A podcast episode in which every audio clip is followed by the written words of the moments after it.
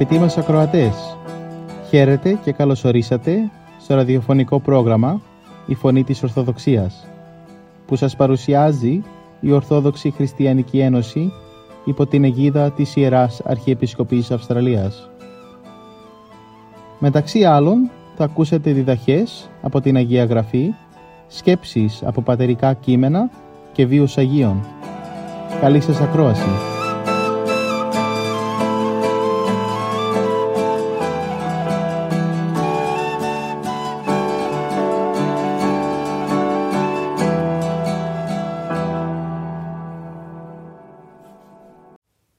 Θα μας μιλήσει η κυρία Άννα Δημητρίου για τη σημερινή Ευαγγελική Περικοπή που παρουσιάζει την Ανάσταση του Ιού της Χείρας στην Άιν από το Καταλουκά Ευαγγελίου, κεφάλαιο 7, στίχη 11 έως 16. Ευαγγέλιο της Τρίτης Κυριακής του Λουκά η Ανάσταση του Ιού της Χείρας της Ναΐν. Το Ευαγγελικό ανάγνωσμα, ανάγνωσμα που έχει να κάνει με την ενεκρανάσταση του Ιού της Χείρας της Ναΐν είναι πολύ σύντομη, αλλά φανερώνει μια μεγάλη αλήθεια για τη Βασιλεία του Θεού και για τη ζωή μας. Και επίκεντρο έχουν το κλάμα της χείρας. Όταν ο Χριστός έρχεται στις πύλες της πόλης Ναΐν, εκεί συναντά μια νεκρική πομπή. Οι πατέρες της Εκκλησίας παρομοιάζουν αυτή τη συνάντηση με μια άλλη βαθιά αλήθεια, ότι δεν πλησιάζει μόνο τη χείρα, αλλά όλους εμάς. Πλησιάζει εμάς και το συντετριμένο κόσμο μας και αμέσως και πάνω απ' όλα συναντά το θάνατο και τη βαθιά θλίψη, βαθιά θλίψη που είναι αναπόφευκτο μέρος της ζωής κάθε ανθρώπου. Το Ευαγγέλιο αναφέρει τη σκηνή όπου συναντά ο Κύριος το πτώμα ενός νεαρού άνδρα και μια μητέρα εντελώς μόνη, χωρίς σύζυγο, χωρίς παιδί, η οποία φαίνεται πια να μην έχει νόημα η ζωή της. Δεν θα είναι μόνο με τον πόνο της από το χωρισμό από το αγαπημένο παιδί της, αλλά επίσης δεν θα έχει καμιά βοήθεια ηλική. Την, την περιμένει έτσι η απομόνωση, η θλίψη και η εγκατάλειψη. Και έτσι αυτή η πομπή είναι μελαγχολική και βαριά προς τον νεκροταφείο. Ίσως πολλοί από τη συνοδεία του, του Ιησού που τον ακολουθήσανε να θέλανε να μην αντικρίσουν μια τέτοια σκηνή. Ίσως να ζητούσαν να αποφύγουν αυτή τη συνάντηση, γιατί οι πιο πολλοί άνθρωποι, όπως τότε έτσι και σήμερα, αποστρέφονται ακόμα και την ιδέα και τη σκέψη του θανάτου. Το τρέμουμε το θάνατο και κάνουμε το πάνω να το αποφύγουμε. Εμείς το λησμονούμε, αλλά εκείνος δεν μας λησμονεί, δεν μας αποχωρίζεται. Και έτσι συμβολικά αυτή η συνάντηση του Κυρίου με αυτή την πομπή είναι σαν να συναντά ο Κύριος μια χείρα ανθρωπότητα με την ελπίδα της για το μέλλον να κοίται τώρα νεκρή. Έτοιμη να ρηχτεί μια για πάντα στη κρύα γη από όπου είχε μεταφερθεί πριν από τόσους αιώνες από την Εδέμ απομακρυσμένη από ένα παράδεισο που η χείρα ανθρωπότητα δεν μπορεί πλέον να θυμηθεί και ούτε καν να δει κανένα λόγο να πιστέψει ότι υπάρχει Εδέμ. Η ανθρωπότητα μας σήμερα σε πολλά σημεία έχει φτάσει σε αυτή την κατάσταση της απογνώσεως. Οι Άγιοι Πατέρες μας λένε ότι η χείρα στο σημερινό Ευαγγέλιο είναι η ψυχή που είναι αποκομμένη από το σύζυγό της το Λόγο του Θεού. Ο Υιός της χείρας είναι ο νους, σφραγισμένος από την αμαρτία και διωγμένος από την ουράνια Ιερουσαλήμ. Και το φέρετρο είναι το σώμα, που γίνεται ο τάφος όταν ζούμε μόνο για το σώμα και για τις απολαύσεις του. Δηλαδή ζούμε το θάνατο πριν από το θάνατό μας. Όταν ο άνθρωπος ζει μόνο για την ύλη και είναι ένα με το σώμα του, τελικά θα γίνει και το σώμα του χώμα. Ο άνθρωπος που ζει λες και δεν υπάρχει ψυχή και ζει μόνο για το σήμερα. Και έρχεται ο Κύριος μπαίνοντας μέσα στη πόλη και πολλοί άνθρωποι τον ακολουθούν. Ίσως επειδή είχαν ακούσει για τα θαύματά του ή τα είχαν δει ή άκουσαν τα λόγια του. Εκείνη ακριβώς την ώρα συναντούν και την, αυτή την άλλη ομάδα που βγαίνουν από την πόλη συνοδεύοντας τον νεκρό. Περνάνε αυτές οι δύο ομάδες δίπλα-δίπλα, συμπίπτουν μεταξύ τους. Αυτοί που ακολουθούν τον Ιησού ακολουθούν τη ζωή. Αυτοί που βγαίνουν έξω από την πόλη ακολουθούν τον νεκρό, που εκπροσωπεί τη θλίψη και τη ζωή χωρίς ελπίδα. Και εκεί που ανταμώνουν, λέει ο Κύριος στη γυναίκα, μη κλαις, και αγγίζει το φέρετρο από όπου ήταν το σώμα νεκρό. Συγκινείται ο Ιησούς, ο πόνος για τη χείρα τον αγγίζει στα κατάβαθα του είναι του. Συχνά μας δείχνει ο Ιησούς τη μεγάλη του συμπόνια για τον παθόντα, όπως όταν συναντά ένα λεπρό, που ο λεπρός τον παρακαλεί γονατιστός να τον καθαρίσει από τις πληγές του. Και βαθιά συγκινημένος ο, ο Ιησούς απλώνει το χέρι του και τον αγγίζει λέγοντας «Θέλω, καθαρίσου». Λόγω της μεταδοτικής φύσεως της λέπρας αποφεύγουν να αγγίζουν ένα λεπρό, αλλά ο Κύριος με αυτή την πράξη αποκαταστά το δεσμό αυτού του ανθρώπου με τον συνάνθρωπό του. Επίσης στη Βιθανία μετά το θάνατο του Λαζάρου, ο Κύριος βλέπει το μεγάλο ξέσπασμα της θλίψης και κλαίει. Ήξερε ο ίδιος ότι θα ανέστενε τον Λάζαρο κι όμως πόνεσε βαθιά για εκείνους που αγαπούσαν τον νεκρό και έκλαιγαν. Και εδώ σε αυτή την κηδεία διαβάζουμε ότι ο Ιησούς άγγιξε το φέρετρο στο οποίο βρισκόταν το πτώμα.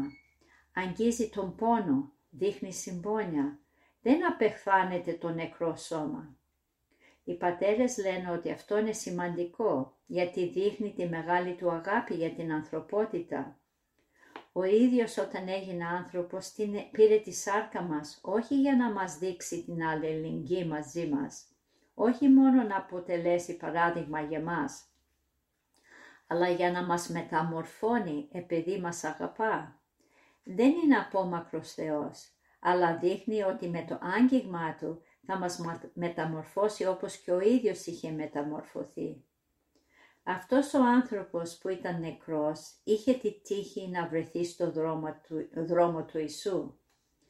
Και αφού ο Κύριος αγγίζει το φέρετρο, του λέει επιτακτικά «Νεαρέ, νεαρέ σου λέω σήκω». Δεν μπορούσε να είχε πει «Νεαρέ, ανάστηθη από τους νεκρούς».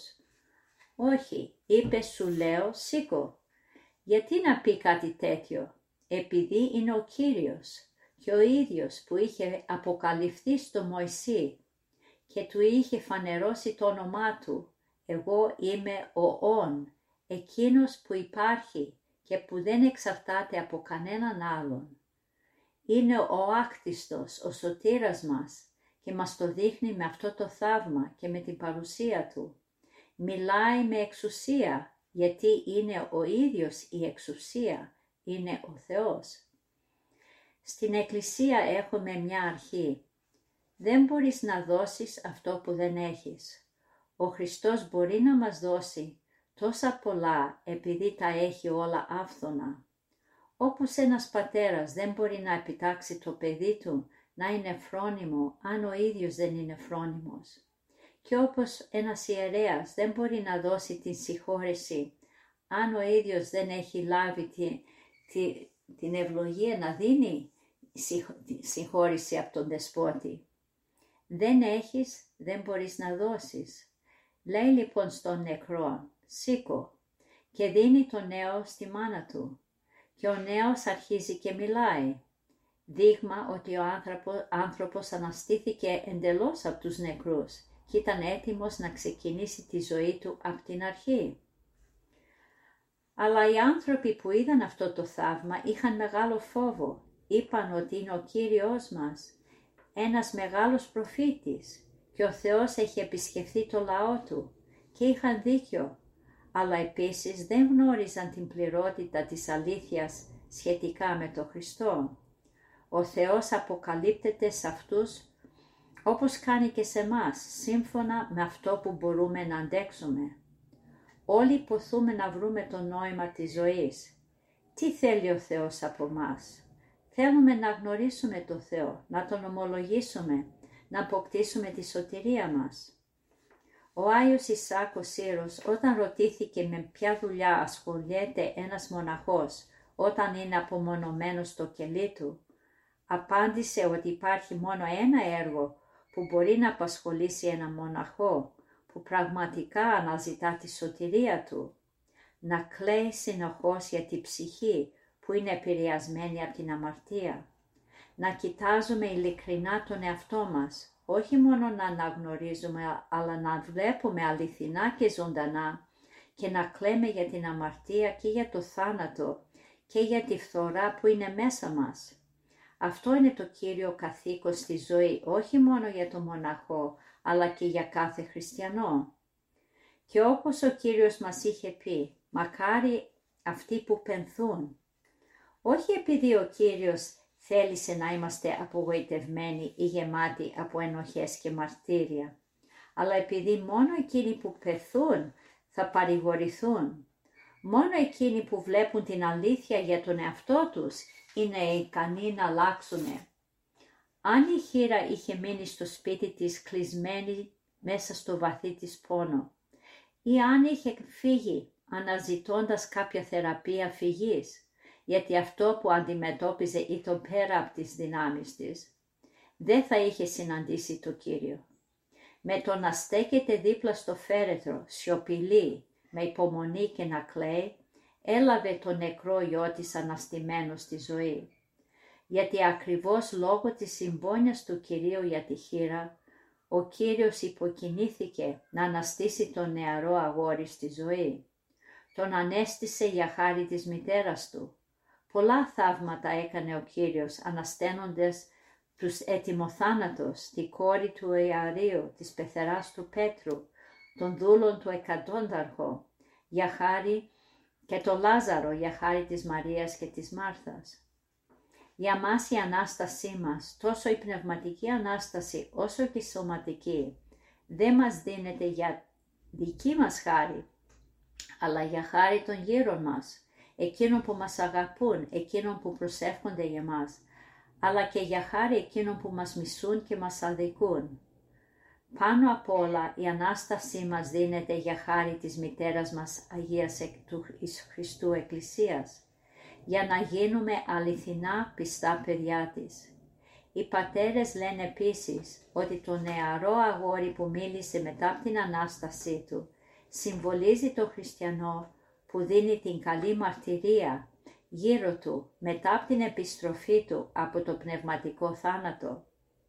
Ίσως για μας η Ανάστασή μας από το πνευματικό μας θάνατο να πάρει άλλη μορφή, να μην είναι με λόγια, αλλά η ανέκρα Ανάστασή μας να φανερωθεί στις πράξεις μας, στον τρόπο ζωή μας και πάνω απ' όλα στην αγάπη που θα έχουμε ο ένας για τον άλλον. Μια τέτοια γνήσια αγάπη θα δώσει τη καλή μαρτυρία και όπου μας συναντούνε θα γνωρίζουν ότι είμαστε του Χριστού. Τέτοια αγάπη είναι τελικά η αληθινή και η μοναδική Ανάσταση. Αμήν.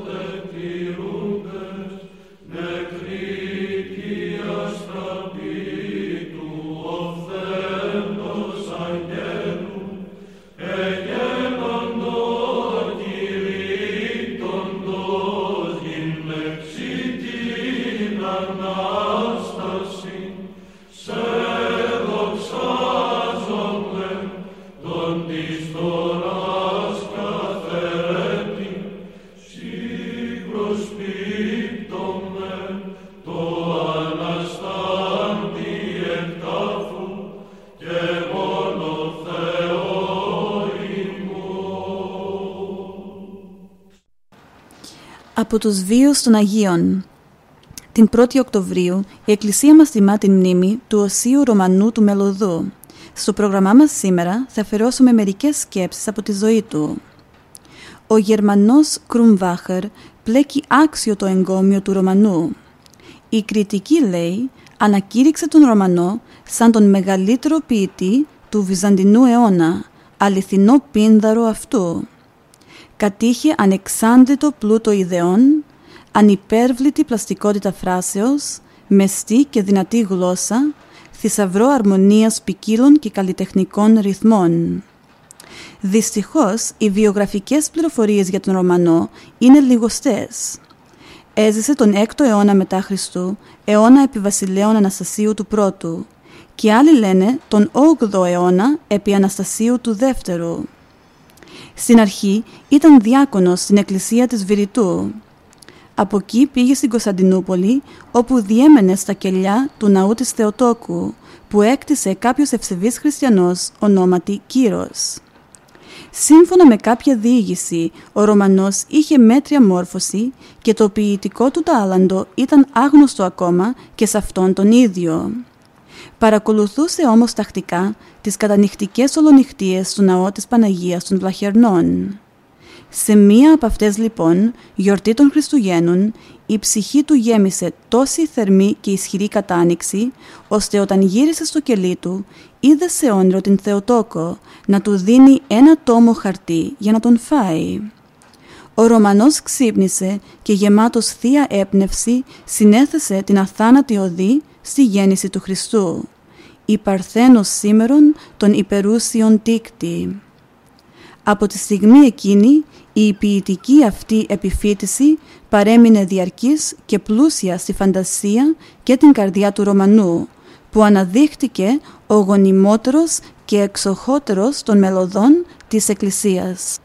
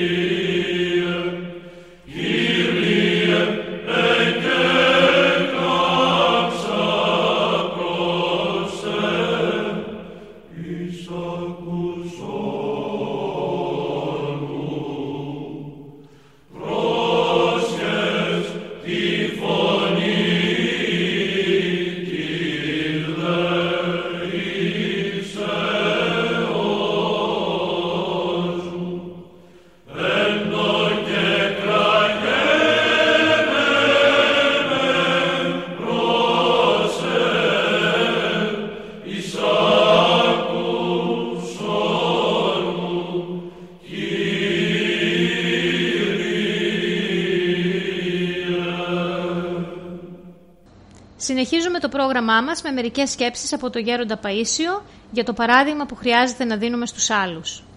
Ένας μοναχός ρώτησε τον Πάτερ Παΐσιο «Γέροντα, οι άνθρωποι που ζουν πνευματικά στον κόσμο πρέπει να δείχνουν στους κοσμικούς ότι νηστεύουν» Όταν πρόκειται για διατεταγμένες νηστείες της Εκκλησίας μας, Τετάρτη, Παρασκευή, Σαρακοστές κλπ, τότε πρέπει, γιατί αυτό είναι ομολογία της πίστεως.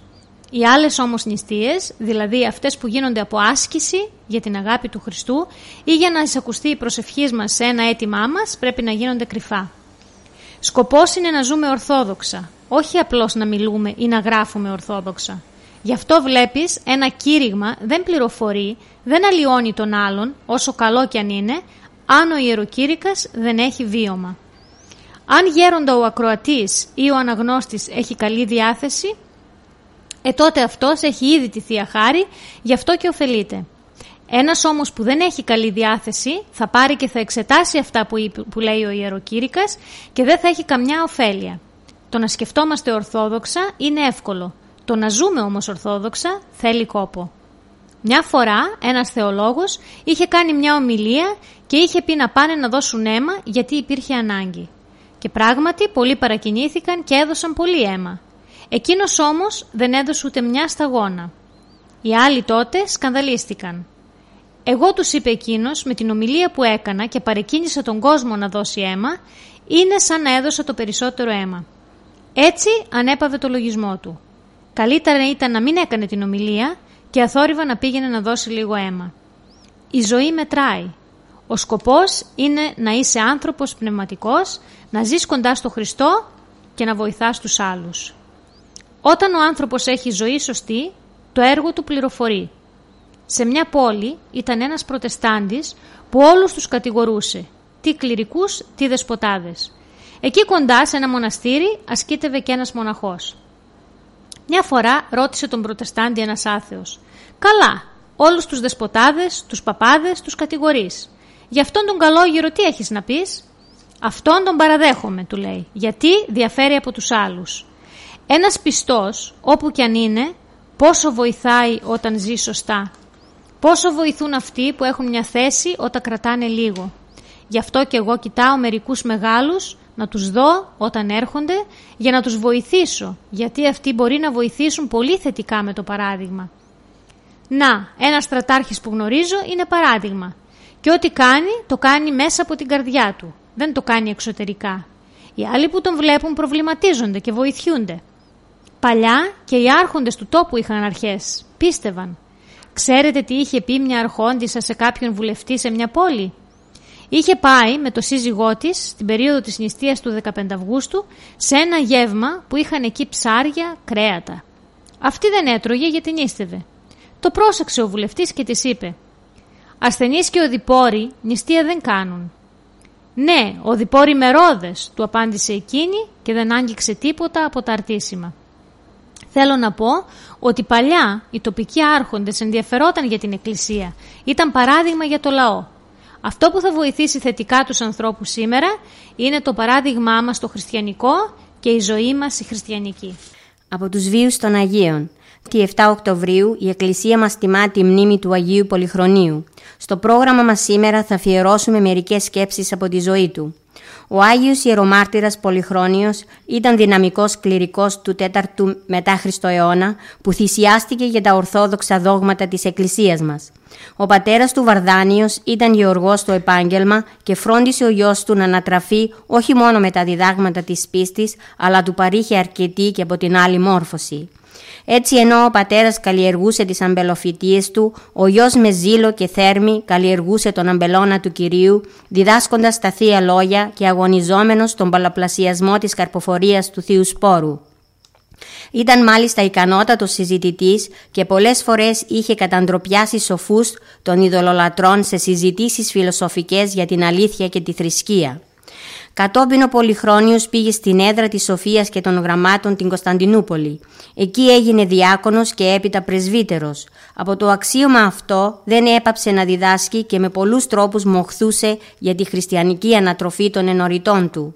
Όταν όμως έγινε αυτοκράτορας, ο αριανόφιλος γιος του Μεγάλου Κωνσταντίνου, Κωνσταντιος, ο Πολυχρόνιος έμεινε στη μερίδα των κληρικών εκείνων που για το ορθό δόγμα έμειναν απτόητοι μπροστά στους διωγμούς και τις εξορίες που επέβαλε ο αιρετικός αυτοκράτορας.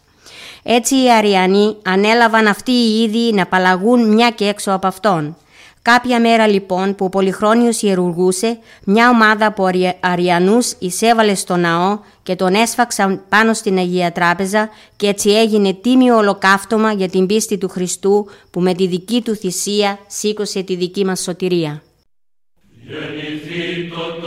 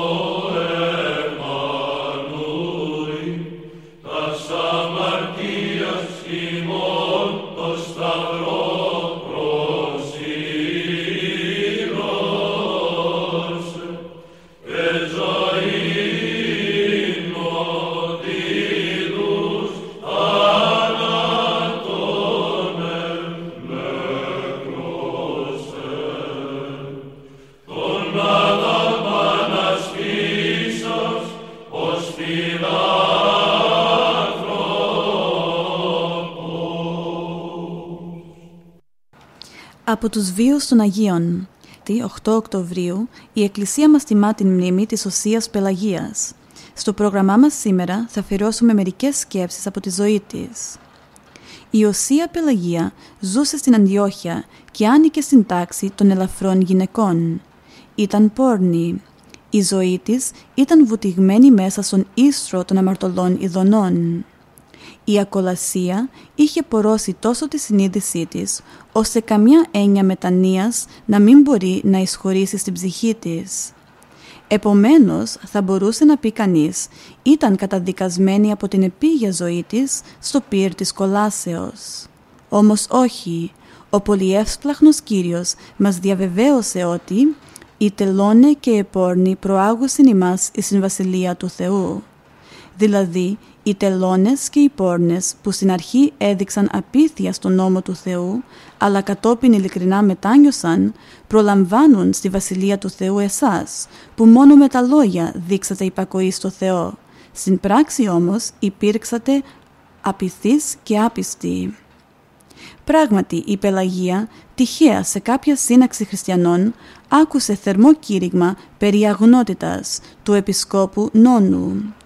Τα λόγια του ήλεγξαν και συγκλώνησαν την ψυχή της. Με την χάρη του Θεού απαρνήθηκε την άσωτη ζωή της, πούλησε τα διάφορα κοσμήματά της και τα χρήματα διαμήρασε στους φτωχούς. Αφού κατηχήθηκε και βαπτίστηκε, μετά οκτώ μέρες πήγε στην Ιερουσαλήμ, όπου με σκληρή άσκηση πέρασε την υπόλοιπη ζωή της. Εάν ανομίας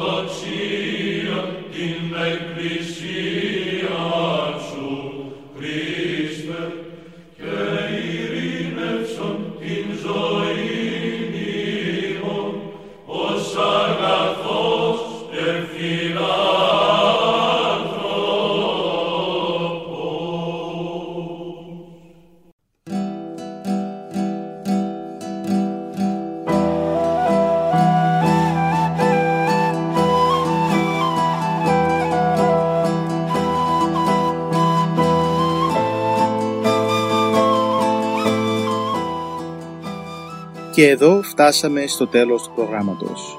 Σας ευχαριστούμε για τη συντροφιά σας. Θα είμαστε και πάλι κοντά σας την επόμενη εβδομάδα. Μπορείτε επίσης να μας παρακολουθήσετε στο Facebook, Spotify και στο YouTube. Κανάλι «Η Φωνή της Ορθοδοξίας». Αγαπητοί μας ακροατές, ο Θεός μαζί σας. Χαίρετε.